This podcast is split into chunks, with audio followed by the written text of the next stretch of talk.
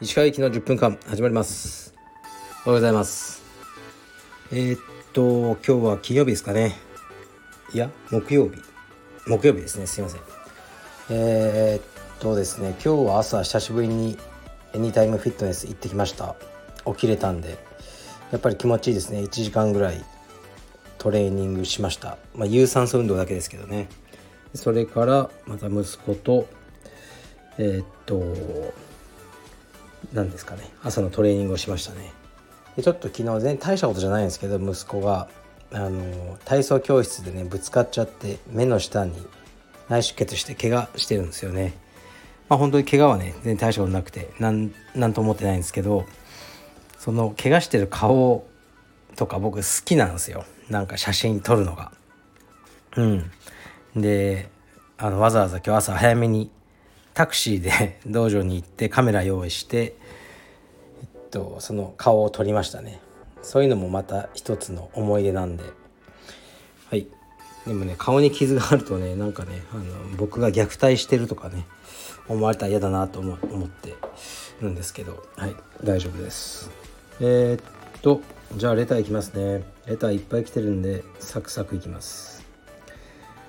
えー、Amazon 先生と米田コーヒーに行かれたのですね。かき氷がおすすめなのでぜひ食べてみてください。とてもボリュームがあって美味しいです。はいありがとうございます。かき氷僕も好きなんですよ。昨日一昨日も食べましたね。うちはね家にかき氷機があるんですね。でそれででシロップもなんか妻が作ってるんですよ自分で。それ食べてます。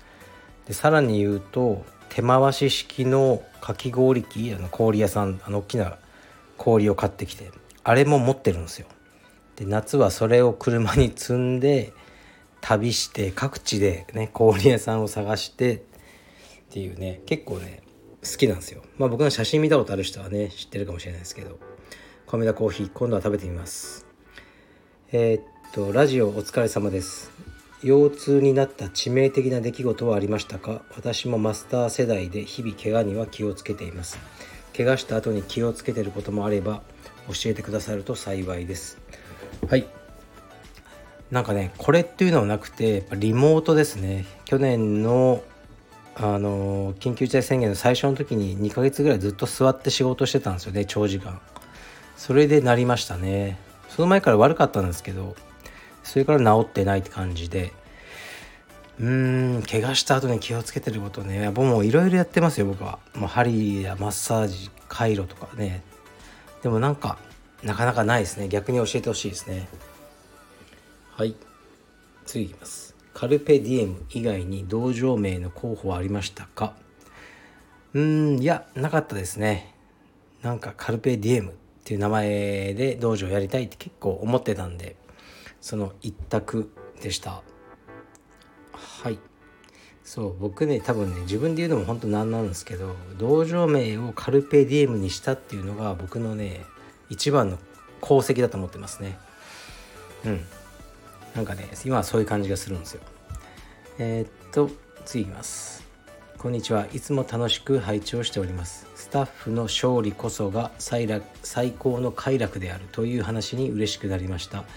大谷翔平選手が活躍すると元気づけられるように橋本選手や岩崎さんが国際大会で活躍することに勇気づけられていました。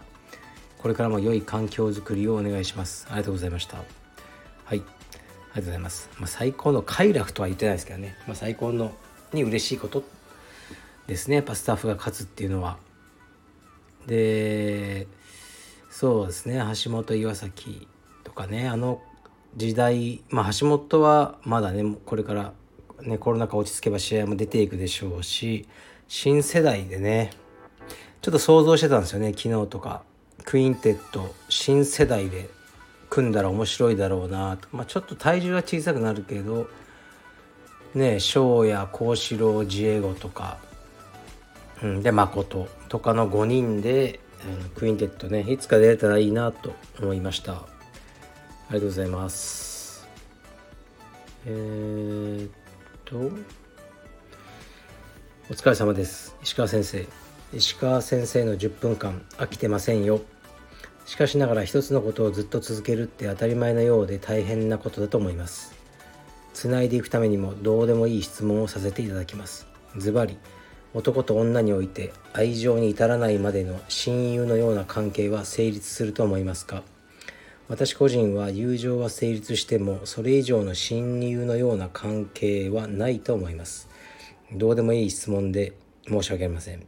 あくまでも話題作りとしての質問です。石川先生の意見もぜひお願いします。はい。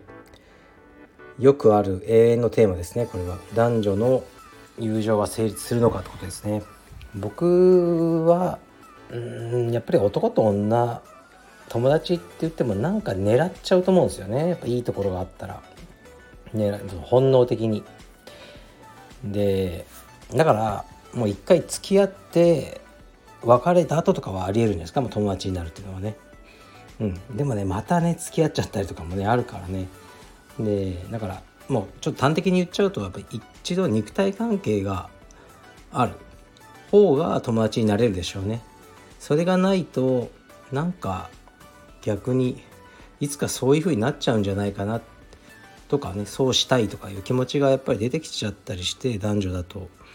あのねなかなか親友友達になれないんじゃないですかね。だからもうそういうのがもう済んでともねなんかまたあの友達になれるっていうのはあるんじゃないかなと思いますね。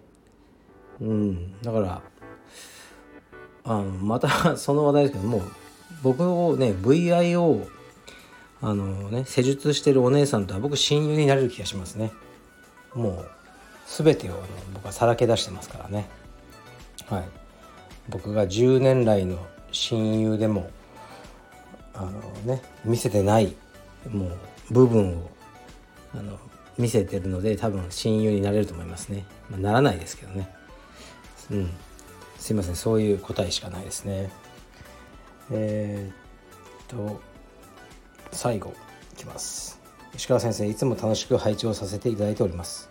SS SNS について質問させていただきます。以前の放送で石川先生はカルビディウム本部青山ストアのインスタやツイッター等多岐にわたって SNS を活用されていると思いますが投稿するにあたって重複する内容がある場合はシェアして投稿されているのでしょうか。またそれぞれの住み分け等をどのように使い分けておられますか。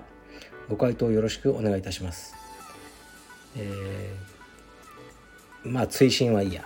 追伸は腰痛のことですね。もうもう腰痛寝てはいいです。えー、っとそうですね。いろいろやってるんですけどまあ読者というか対象がぶれないようにやってますね。だから僕の個人ツイッターとかはもう写真に絞ってやってるので写真好きな方がで多分1万7,000人ぐらいフォロワーの方おられるんですね。あれに充実とか乗っけたりしちゃうともう下がっちゃうんですよ。だからこう何を求めてるのかっていうのが大事なんですよね。でストアだったらもちろんねその商品のことですよね。をあの乗っけないと意味ないし、まあ、そストアのサイあのツイッターっていうかその SNS ですよね。あのインスタが一番分かりやすいんで見てる人はもう商品については知りたいのでもう価格とか商品の素材とかそういうことを書いてるんですよね。でもそのストアをの商品を僕の個人で紹介する時はもうちょっと一歩進んでその制作の過程で苦労したこととかそういうことですよね。を書いたりしますね。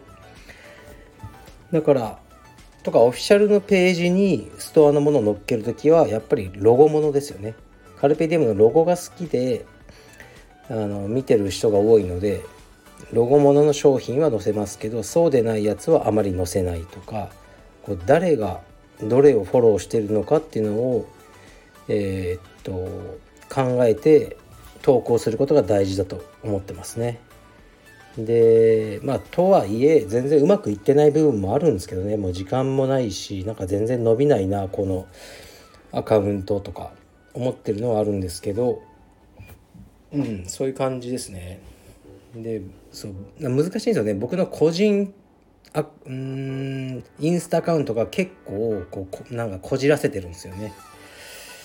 なんか何を乗っけ何を知りたいんだろう皆さんってねなんかやっぱり僕が道着姿を乗っけるとやたらいいねいいねがつくんですよ。それは分かってるんですよね。僕とか息子とかの一緒に充実やってる姿とかだといいねは増えるんですよね。でそうじゃないことだとあんまりつかないとか。うんなかなか難しいですね。まあでも悩みながらねやってますね。はい。うんそれぐらいにしますかね。そう。SNS は結構ね難しいですね。あのクラブハウスっていうのは僕は全くやらなかったんですけど、まあ、今今になってね後出しで悪いんですけど絶対流行んねえと思ったんですよ。でで実際流行ってないしもう誰もやってないですよねあんなの。でこのスタンド FM はあこれ結構いいんじゃないかなっていう思ったんですよね。そういうこう新しい SNS が出るね時の嗅覚も大事だなと思ってます。はいそれでは今日はえー、っとねもうちょっとしようとします。はい失礼します。